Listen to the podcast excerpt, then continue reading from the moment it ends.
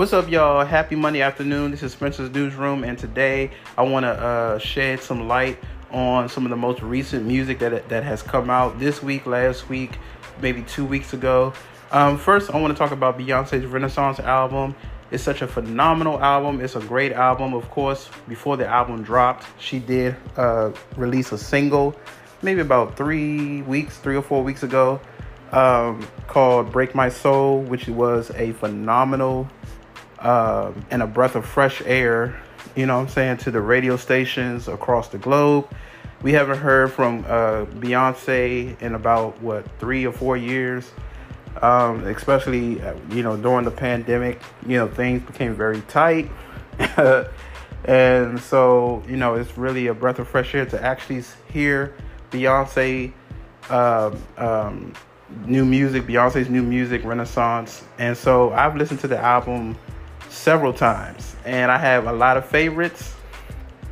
Um, and so I'll share maybe about five of my favorite songs, even though I love the whole album, but I'll just give you my top five. So the top five of the Renaissance album that I really loved was uh, I'm That Girl, Heated, Church Girl, uh, Virgo's Groove, Move, and I told you I was just gonna give you five. So that's my five uh, out of 16 songs uh, on that album.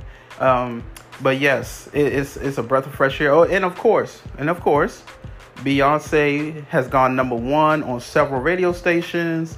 Now, of course, you know through social media, there's been speculation about people thinking that Act Two, which is called Enlightenment, was uh, now. Of course, a lot of us uh, feel like that Beyonce is doing a Kanye West you know, type of thing. Because if you if you uh, pay very close attention to the end of uh, "Break My Soul," um, either it's "Break My Soul" "I'm That Girl," the video, the lyric video, um, it stated it was 0820.22.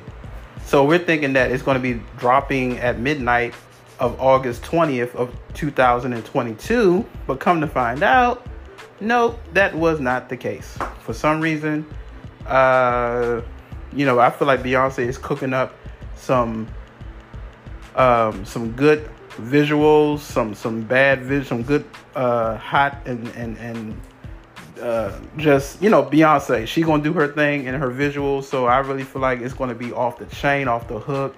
I can't really share too much because you know you know, when you think about Beyonce, you already know the girl is going to put her foot on the back of your neck when it comes to her her artistry, her talent, her music, her music videos, her visuals. So you already know.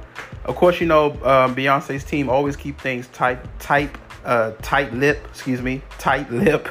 Uh, y'all bear with me this Monday afternoon. All right. So it's been a minute since I've been back to update uh, the podcast. So yeah, so you know, of course, you know, we, we don't really know too many things uh, unless her team, um, or unless Beyonce gives her team permission to let the fans know, as well as people who aren't fans of Beyonce. You know, they'll just sit back, watch, speculate, and you know, do what they do, right? All right. Of course, you know, um, Nicki Minaj came out with a song called "Freaky Girl."